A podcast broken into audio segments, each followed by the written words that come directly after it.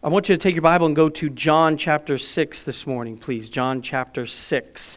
If you did not get the notes, we have the handouts.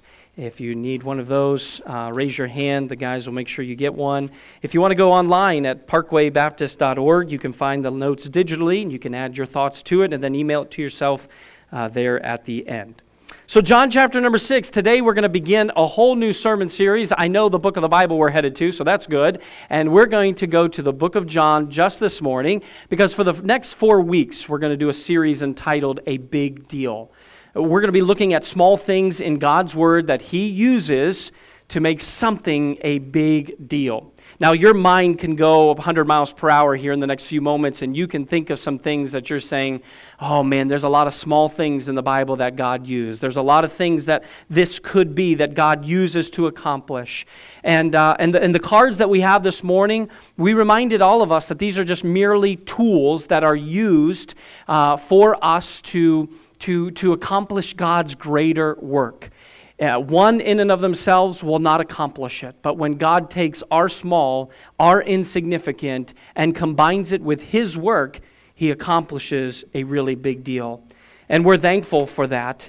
And as we think of our little, um, we can think then that our little will become much. And what we see today in the text is that our God is really good at using the small to accomplish the big. And I want you to look with me in John chapter 6, verse number 1. He says, After these things, Jesus went over the Sea of Galilee, which is in the Sea of Tiberias. And a great multitude followed him because they saw his miracles, which he did on them that were diseased. And Jesus went up into a mountain, and there he sat with the disciples. And the Passover, a feast of the Jews, was nigh, it was near at hand. When Jesus then lifted up his eyes, and he saw a great company come unto him, he saith unto Philip, Whence shall we buy bread, that these may eat? And this he said to prove him, for he himself knew what he would do. Philip answered him, Two hundred pennyworth of bread is not sufficient for them, that every one of them may take even a little. One of his disciples, Andrew, Simon Peter's brother, saith unto him, Well, there's a lad here which hath five barley loaves and two small fishes, but what are they among so many? And Jesus said, Hmm, make the men sit down. Now there was much grass in the place, so the men sat down in number about 5,000. And Jesus took the loaves, and when he had given thanks, he distributed to the disciples, and the disciples to them that were set down, and likewise of the fishes, as much as they would. When they were filled, he said unto his disciples, Now gather up the fragments that remain, that nothing be lost. Therefore they gathered them together and filled twelve baskets with the fragments of the five barley loaves which remained over and above unto them that had eaten. Then those men, when they had seen the miracle that Jesus did, said, This is of a truth that prophet that should come into the world. This morning we launch our new series, A Big Deal, with a sermon I've entitled, Among So Many. Let's pray. Father, as we tackle this text this morning, I know that you have something you want to teach us. I know there's something that you want to use to shape us. And so, Father, I'm going to ask you to lead us in this text and that you would calm our hearts and our spirits. I pray that if there's anybody here today who has even doubts in their mind about this Jesus, this relationship, this personal encounter with Jesus, that today would be that day. All across the room, I know that there are uh, there, are, there are Christians, followers of Jesus Christ. And so today I would ask that our hearts would be open, that we would be moldable to your truths. So lead us in the direction you would have for us today. In Jesus' name, amen. So, this incredible story and miracle that we read here in John chapter 6 is recorded in all four Gospels Matthew, Mark, Luke, and John. And all four Gospels kind of help build, build the story for us if we would take time to read all four encounters. Now, I love reading the account from all of them, but only John gives the details of where the resource of the bread and fish come from, which play a really crucial part in the study of this miracle. All four writers help set the stage because we know that in the Gospel of Matthew that Jesus has just heard the tragic news of John the Baptist being unjustly beheaded. And Jesus finds this tragic news and he wants to go off by himself and be alone for a little while. Then the Gospel of Mark and the writings tell us there that the 12 disciples had just returned from their mission trip, their mission journey, where they went and they preached the gospel, they healed the diseased, and they also would pray in the name of Jesus Christ. They have returned and have so much to tell Jesus. And, and so Jesus is now going through these transitions of mourning over the news of John the Baptist, excitement to hear the report from the disciples and their missionary trips. And now we find here that even all three of the synoptic gospels, Matthew, Mark, and Luke, they tell us that Jesus and the disciples get into a boat to get away to a deserted place so that they can be alone, just the 13 of them, to have conversation and laugh together, be refreshed, and Jesus can teach them and pour into them. So that's what builds all into what is happening here in John chapter 6. My favorite account of this story is found here in John because he points out some of the little details to this very big story. Like in verse number one, notice that they were on the Sea of Galilee, headed to the other side of the sea. The Bible even calls it the Sea of Tiberias, which would have been the name that was given a century later that it would be called often by. And then in verse number two, there's the, the great multitude that followed him and the disciples. When they saw Jesus and the disciples get into the boat to go to the other side, many of them would get in their own boats and race to the other side, or they would even run around the land to be able to try to beat them and uh, to their final destination. Verse number three, as Jesus broke away for a little while to be with his disciples, he spent time with them. Something that is crucial for us to remember about how Jesus was mentoring, Jesus was pouring into these men. These were close relationships, always tying together as he encountered this opportunity to build. And then in verse number four, we find here a little detail that's important for us to kind of set the scene is that the Passover feast was coming soon. And the Passover feast was the, when the Jews would commemorate the, re, the return or the, the exiting of Egypt, and they would remember the deliverance that Moses had as he led them out. And they were looking for the prophet that would come and be the next deliverer for the Jews. So they were looking for this Messiah. They were looking for this prophet. They were looking for someone to come to deliver them out of this, this uh, rule under the Roman Empire, to free them from this, who would come and take the throne and become their next king. And so they were constantly, always looking for that. And this would have been a time, even in the Jewish calendar, where they are very much thinking about the next prophet, the next Messiah, the next king. Who would that be to rescue them? So now the transition from verse 4 to verse number 5, it's important to the overall story. Because though in the Gospel of John we find an abrupt transition, what happens here is what, movi- what would have been that motivated Jesus to break away from his disciples what was it that took Jesus away from, from pouring into them, being alone for a little while, to hear their stories, to laugh together, and then for Jesus to teach them? What compelled him to break away from that and to be in the setting of verse number 5? Well, we look in Matthew chapter 14, 14 with this very story, and it tells us Jesus went forth and he saw a great multitude, and he was moved with what? Compassion toward them, and he healed their sick. Then Mark tells us in chapter 6, verse 34 and Jesus, when he came out, he saw much people, and he was moved with what? Compassion toward them, because they were as sheep, not having a shepherd, and he began to teach them many things. So, two things happen in the transition of verse 4 to verse number 5 is that Jesus taught them and he healed the physically sick. And this was fueled and motivated by compassion. Uh, do you think that the man Jesus would have been physically tired or even maybe a little bit drained at this moment? I think he probably was. He has heard about John the Baptist, his cousin, who had, had been beheaded. He has uh, had his disciples who have returned and have a lot to tell him. He has been ministering day in and day out. He has been very busy doing the work of his Father.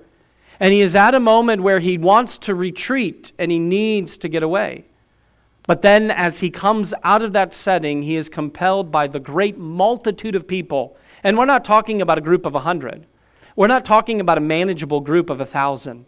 We're talking about 10 to 15,000 people that he would have seen in this multitude. Now, I remember the conference I went to back in March, and I remember being in a building with 10,000 people. And I remember just scanning the crowd, looking at this crowd, and even remember thinking we could be sitting on the hillside hearing Jesus getting ready to be, getting ready to be fed the five loaves and two fishes. And just thinking about the massive group that this would have been. So Jesus looks at this multitude instead of saying, Guys, get back in the boat, let's go to the other side. Or instead of Jesus saying, There's a cave, I know there's one in the mountain, let's hide in the cave.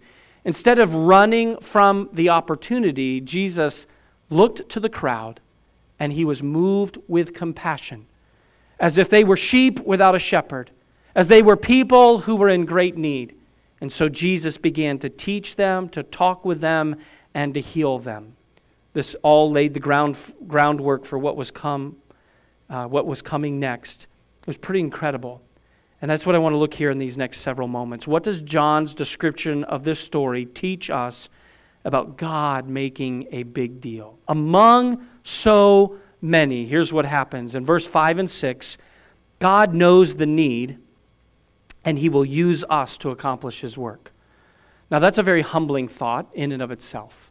This morning I was in Sunday school. Natalie and I were in Scott Boyd's class, table talk, and he even brought out a thought about just this, this spirit of humility that God uses all of us. That he uses us to fulfill his work and to accomplish it for his glory. And we're reminded in verse 5 and 6 how Jesus is going to approach this because it was late in the day, and instead of sending the crowd home, Jesus looks to continue to provide for the crowd. He was going to provide for them physically with food in order to show them the spiritual need. So he was going to help them to see the deity of Christ while performing this amazing miracle. So Christ looks to his disciples to help accomplish this work. These men were his devoted students and followers. He looks to them to find some opportunities of ministry and service. They have experienced incredible grace in their own lives. They have witnessed some amazing miracles. And now, what they're going to see is Jesus continue to be moved by compassion and do incredible works. Now, in verse number five, Jesus asks Philip, Did you see what he said? Where shall we buy bread for these people to eat? Now, we know that Christ was not baffled by the scenario, nor was he uh, desperate to know a solution. Because the verse continues, This he said to prove him, for he himself knew what he would do. That word prove is the word test there. It was uh, an opportunity for Philip to be used in God's hand to accomplish his work.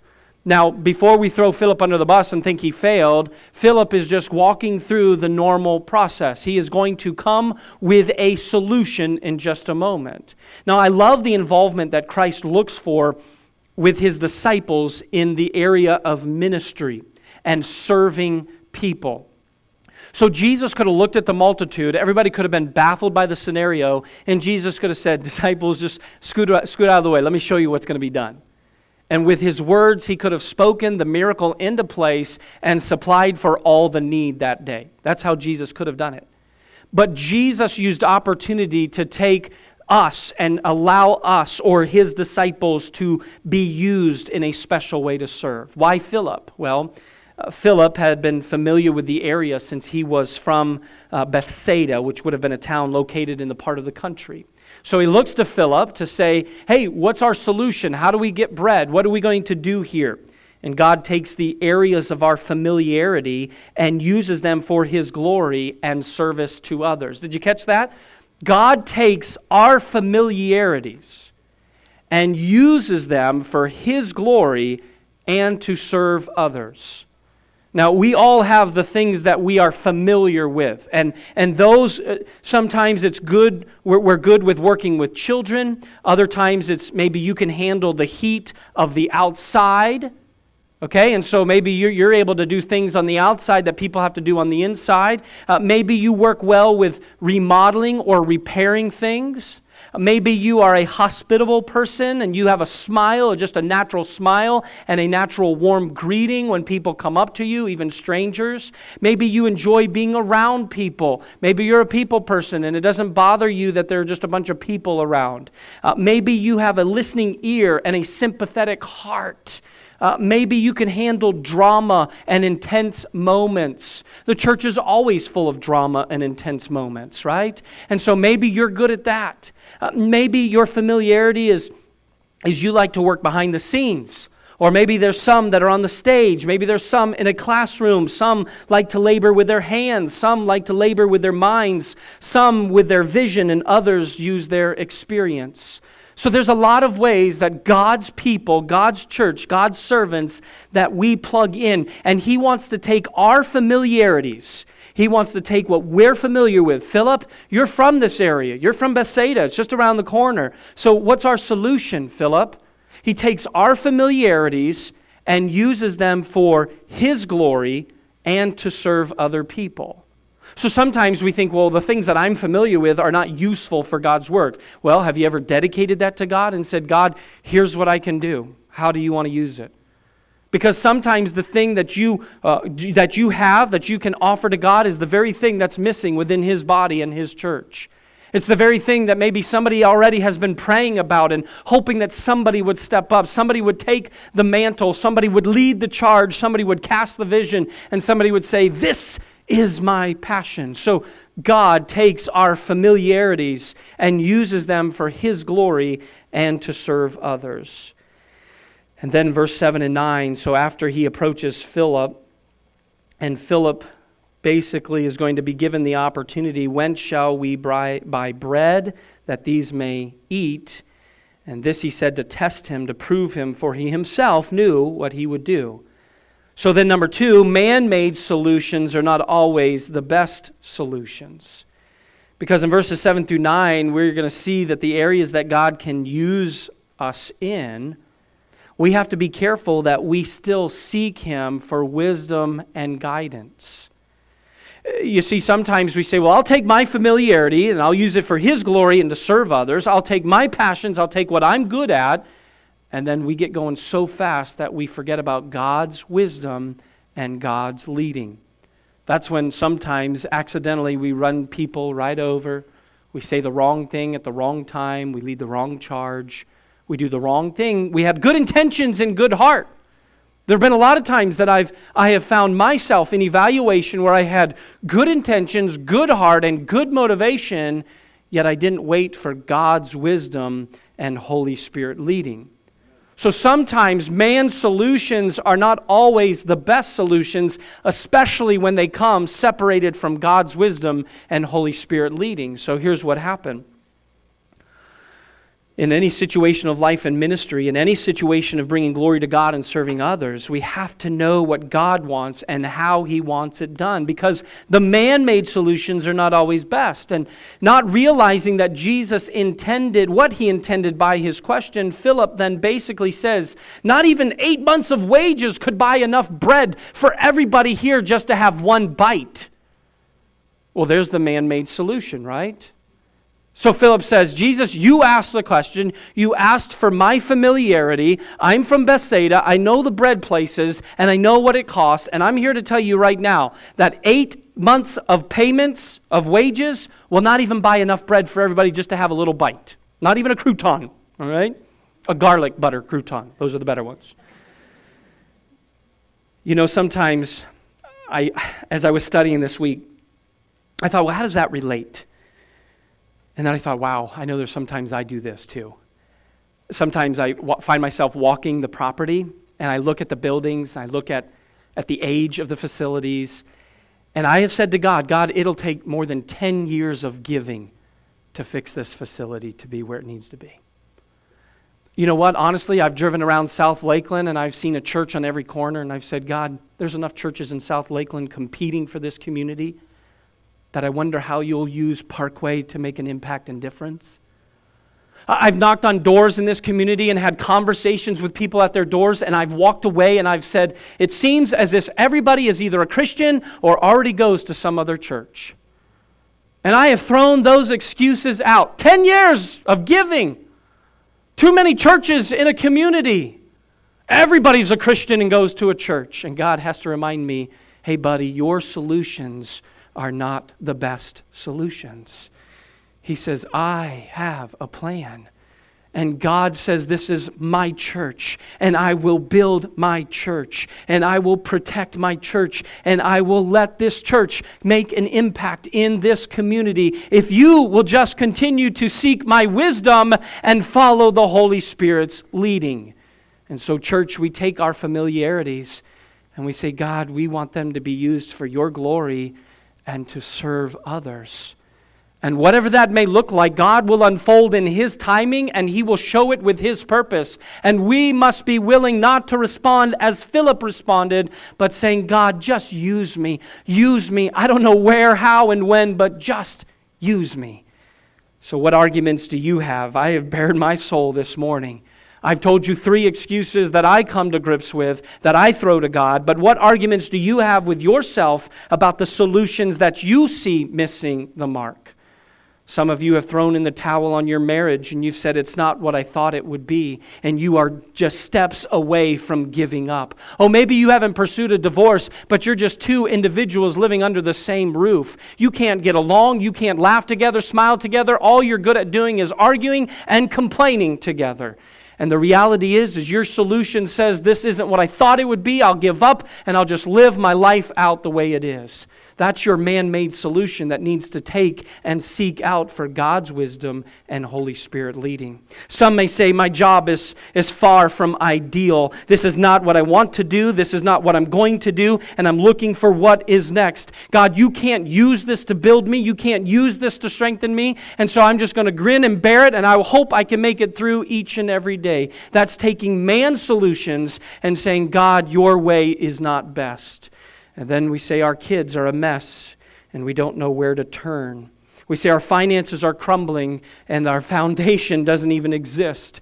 We say our health is in question and doubtful and it will not get better from here. We have all of these things that we want our ideal solution because it makes sense when we put God in our little box and the answers start to unravel the way we want the script to be written. But God says, that's not where I want the bread to come from. I don't want eight months of wages to buy enough croutons for everybody just to have one. He says, My solution is going to bring big things to your life today. And that's how it begins to unravel from there. Because in verse 7, Philip says, Too big of a task. It will take forever to make this happen. Verse 8 and 9, Andrew shows up with something in his hands and he says, But what are they among so many? Can you imagine Andrew showing up with the boys' lunch? He probably brought the lad with him. Hey, thanks a lot. I really appreciate this. Now, listen, the guys around me, they're going to laugh at this, but don't worry, all right? Don't, don't let that hurt your feelings. This is a really nice gift. Uh, Jesus, excuse me, Jesus, um, this lad, he, he's offered his five barley loaves. Barley loaves would have been the poor man's bread. Uh, five barley loaves and, and two fishes. Um, but honestly, guys, quit laughing. Uh, honestly, Jesus, what is this? What is this among so, so many? Man made solution yet again. We think Philip, he's a, he's a man of reason, eight months of wages to buy a crouton. Andrew, he, he's doing his best. He's, he's at least shown something. But he comes and says, What is this among so many? Notice verse number nine. An unlikely source is the lad, and an unlikely resource is the five loaves and two fishes. You know, man made solutions were not looking good that day. You ever wonder what kind of may have happened when the disciples saw Andrew come? You ever wonder maybe how they responded to the request of the five loaves and two fishes? Now, remember, this group of men, grown men, they've been out in the hot sun all afternoon. They're tired from a missionary journey. Now they're having to minister to people because Jesus is compelled by compassion, so the disciples are right there with him. They are probably hungry, and we know hungry and tired don't go well together for men. Oh, what do they call that? Hangry, right? Snickers has come up with a, a hangry term. So they're probably pretty hangry right now. They're probably saying, I'm sorry for what I said when I was hangry. They say, Come on, Philip, we don't have this kind of time. You got anything better as a solution? Seriously, Andrew, you had us going for a minute when you said you had food in your hands, but five loaves and two fishes, is that the best you've got? So then notice what here these man made solutions are not always the best until we see number three, and that's God will take our small and use it for the big. Because in verses 10 through 14, Jesus is about to answer the question, but what are they among so many? The magnitude of what Jesus was about to do is laid out in verses 10 and 11. You notice in verse number 10, there's a, a, a use of the word men here twice. The first time Jesus said, Make the men sit down, that in the Greek is actually a different word for the men that is used later in verse number 10. This men would have been all people. This would have been men, women, boys, and girls. It's anthropos here. And he told all of them to sit down on the grass. And then the second use of men in verse number 10 is the Greek word for adult male. It's aner, as we are told that there were 5,000 of these adult males. And so the crowd that day could have easily doubled in that size 10, 15,000 people. And Jesus is going to take this insignificant lunch and use it for a big deal. Look at verse number 11.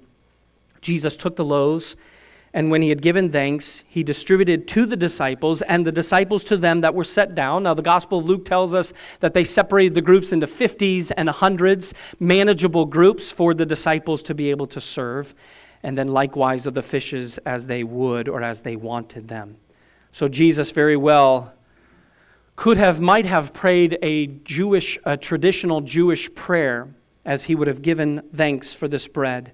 It's been recorded all through history. No proof says that this is the prayer he prayed, but it, if he had prayed the traditional Jewish prayer of bread, he would have said, Blessed be thou, Yahweh our God, King of the world, who causes bread to come forth from the earth. And Jesus used his disciples, his followers, to serve and fulfill the pieces of the miracle. By the way, disciples, followers of Jesus Christ, when was the last time you were used by God to fulfill as a piece of a miracle? When were you used by God to fulfill His work and to fulfill His purpose? When did you experience a God moment that could only be defined as something that came from God? You know, you think about right before their very eyes, these disciples, right before their eyes and right through their very hands, they were going to experience the miracle of God, taking the insignificant and using it for something greater. So, what is your insignificant today? Is it your abilities? You think you have limitations? Is it your passion that you think is insignificant? Is it your resources? Is it your energy, your experience, your leadership, your service? Is it your involvement, your participation? Is it your support? Is it your prayers? What is it in your life that is your insignificant? Because it's wrapped up into your own life, but it's your insignificant that God wants to make a big deal. The property advancement commitment cards that we are participating with today is one of those very insignificant things in the light of eternity when we think about what God wants to accomplish through a building process or a building project, we know that in eternity this building won't exist. In 15, 20 years, somebody else is going to want to remodel.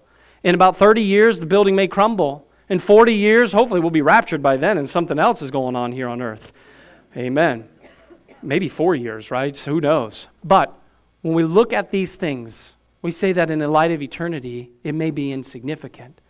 But we also say that my insignificant participation today can be something that God collectively puts together to make a really big deal. Uh, we're not excited to present a new lobby with new restrooms, a new entryway with a new stucco building with fresh coat of paint. We're not excited about spotlighting a facility. But what we want is for people to see a ministry that does things to the best of their ability to honor God, but then just a tool that is used to love people and share the love of Jesus with them. That's our goal. That's our vision. And if you're struggling with buying into that, oh, I'd love to have a conversation with you. If we can't take 37% of the church body uh, participating in the property advancement project to a higher number of 50, 60, 75%, then that means we have to just talk so you can hear the heart and vision behind it. Because God wants to use Parkway to make a difference. So, how will he take that? How about plugging into God's ministry? Get off the pew, get plugged in, get a connection group, find a ministry team, be used to do God's glory and to serve others. Sir, ma'am, by the way, do you remember that that's why we're given the spiritual gifts? It's not so that we feel special or we feel accomplished or we feel like we're fulfilling something. That's not why we serve the local church. Why God has gifted us is so that we might do it for His glory and then to serve each other. And if you're not doing that, if you're not taking what you're gifted with, what it is that you have the abilities to do, if you're not using that for God's glory and to serve others, you're a dysfunctional part of the body of Christ because you are holding on to something selfishly and saying, I will not give it. I won't give my time, my energy, my resources. I won't give my insight, my vision, or my passion. I won't give any part of who I am. I'll sit in a pew and I'll partake as the church, but then I'll scoot out and scoot back in. I'll complain about the bumps and the speed bumps. I hate that speed bump. Uh, we'll complain about some of the things that have happened. We'll find reasons to voice our opinion. We'll even have the audacity to vote no. But then the reality is is we're not plugged in. We're not being an effective part of God's work. So God will use our small and he'll make it big. But not if we're going to hoard it. Not if we're going to sit on it. And not if we'll have the audacity to be selfish with it. You see, verse number 12 tells us that they, they had all that they needed and all that they wanted. Why? Because of a resource. As an unknown little boy called the lad and the lad came, not holding on to it. He probably thought back, Mom sent me with this lunch today, and I kind of was like, oh, do I have to carry all this bread and fishes? What am I going to do with it? He's probably thinking about all his complaints to carrying it, but he said, you know what? Now I see why God equipped me so that I could use it for something greater. That little lad gave of everything he had so that Jesus could make something big. Verse 13 tells us that Jesus told them to collect the remaining food, and they gathered 12 large baskets full. That's, that's incredible in itself. He fed 15,000 people with enough food, the Bible tells us, to, to all that they wanted. So they were full. And then they, kept, they took all the remaining and they came up with 12 baskets full. The question for us is do you want to see God do a big deal in your life? And if you want to see God do a big deal in your life, then allow Him to take your small, your insignificant, and see what He does with it. Verse number 14 concludes it. And He says, Then those men, these aren't the 12, these aren't just the 5,000, these are the people. The people who experienced God taking the small and making a big deal. When they had seen the miracle that Jesus did, they said, This is of a truth, that prophet that should come, that we have expected to come into the world. The people were so amazed that they wanted to make him their king, proving, as the Gospel of John does, all throughout his writings, John gives the opportunity for the reader to see the deity of Christ being lived out through his words and actions the deity of Christ, God in man form, that Jesus was 100% man, 100% God. This union is here, and Jesus is fulfilling that right before the very eyes. Now, we'd love to think that 15,000 people trusted in Jesus as their Messiah and Savior that day. But even after a miracle like this, people were still confused.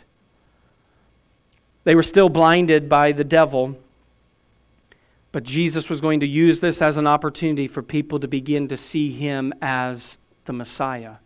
In verse 15, which we're not going to study, Jesus therefore perceived, he understood that they would come and take him by force to make him their king. So he departed again into a mountain himself alone. Proverbs 15, 16 tells us, Better is little with the fear of the Lord than great treasure and trouble therewith. The practical lesson is clear, as you see in your notes, that Warren Wiersbe puts it all kind of to a concluding thought for us. He said, The practical lesson is clear. Whenever there is a need, give all that you have to Jesus and let Him do the rest. We need to begin with what we have, but be sure you will give it all to Him. You see, this little lad is to be commended for sharing his lunch with Jesus, and his mother to be commended for giving him something to give to Jesus. The gift of that little snack meant that Jesus could take the insignificant and he could make it a big deal, even among so many. So, the question for all of us today is Are you next? Are you willing to say, God, among so much, among so many, yes, take my small, take my insignificant, and use it to make a big deal? Father, thank you for teaching us today from your text what is so vitally important for us to be reminded of. So, Father, in these closing moments, I would pray that you would work in our hearts as your church and as your people. I thank you for your Son, Jesus Christ, who came to this earth to pay the price and to be the ransom for many. I thank you that by the shedding of his blood there is the forgiveness of sins. I thank you for loving the world and all mankind so much that you freely gave your Son's life for us. And I thank you for the victory we can have in him as he came back to life with victory over the death and the grave and over sin. But Lord, we walk as living examples of your grace. And we thank you for that salvation story and the salvation testimony. But what are we doing with our life? What do we take with our insignificant? How do we evaluate our man made solutions? Where does that leave us today? I have no doubt there is a, a broad spectrum of people in this room, young and old, and, and we have doubts and worries in our mind. Some are still trying to come to the grips with participating, others are coming to the grips with how do I participate? So, Lord, wherever we are, I just ask that your Holy Spirit would prompt, convict, and challenge and change us today. I pray that all of us, as followers of you, would be active in taking steps of growth. That today we would not just be a hearer of the word, but that we would practically put it into motion and be an actor in action of what we have heard. So, God, use these moments of reflection and application in Jesus' name. Amen. With your heads bowed and your eyes closed this morning, sir or ma'am, would you just take a time, take some time to talk to God? Whatever it is throughout this message that He has prompted in your heart. Oh, I've been convicted about my man made solutions. Maybe you have as well. I know there's a time in my life where I look at my ministry, my, who I am, my leadership style, and I think about the insignificant, the small. And maybe you are too. So, what does God want to do with that? So, would you humble yourself before Him today? Would you approach Him today with just open heart, open eyes, open attitude to say, God, here it is. Help me, teach me, work in me. I want to give you just a moment. I'm going to be quiet and let God work in your heart and you talk to Him in these moments of quiet.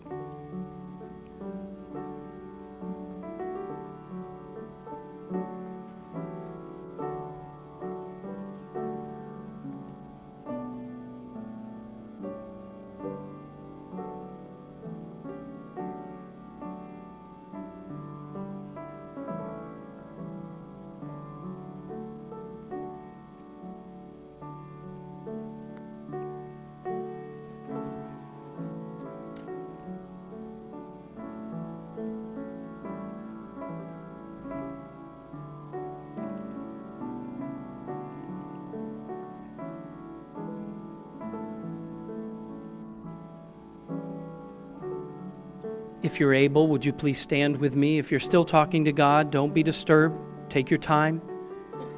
Keep your seat. Kneel there. Do what you need to. But if you're able, would you please stand with me? Now, all across this room, Christians have dealt with God. They've talked with God. They are ready to be moved and to, they're prompted by the Holy Spirit's work. And so, Christians, I want to ask you to just pray for this moment that if there's anybody here today that doesn't know Jesus Christ as their Savior, God would draw them to Himself. Holy Spirit would convict their heart, and they would see their need of Jesus in their life. Sir or ma'am, if you're here today, I would be ashamed to close our services together without giving an invitation for you to meet my friend named Jesus. Jesus will transform and change your life. Jesus will bring newness to your life. It's not a, a magic potion that makes all things better, but within your heart and spirit, you'll be afresh and anew. And Jesus promises to walk beside you, to help you, to give you wisdom and direction. And so, if your life is void of hope, it's empty of Jesus. And today, I want to invite you to make that decision. So, if you're here today, sir or ma'am, and there's never been a time in your life where you've trusted Jesus Christ as your Savior, can I just pray for you in a very general way? Would you be willing just to raise your hand and to look at me and say, Peter, that's me today? I don't know if I were to die today that I would go to heaven. I don't have biblical proof or evidence. I know nothing in my heart of why I should go to heaven. And I just want you to pray for me today. Is there anybody like that? You'd say, Peter, that's me. I'm willing to admit to that. I'm willing to raise my hand and ask for you to pray for me. And uh, that's me today. Anybody like that at all? I don't know if I die today, take my last breath, young or old, that Jesus is my Savior and I would go to heaven. Anybody like that? One last time as I scan the crowd. Anybody else? Father, thank you so much for working in our hearts today. Please conclude our time together to be a moment where we reflect and we're changed because of your work. In Jesus' name, amen. Thank you. Please be seated.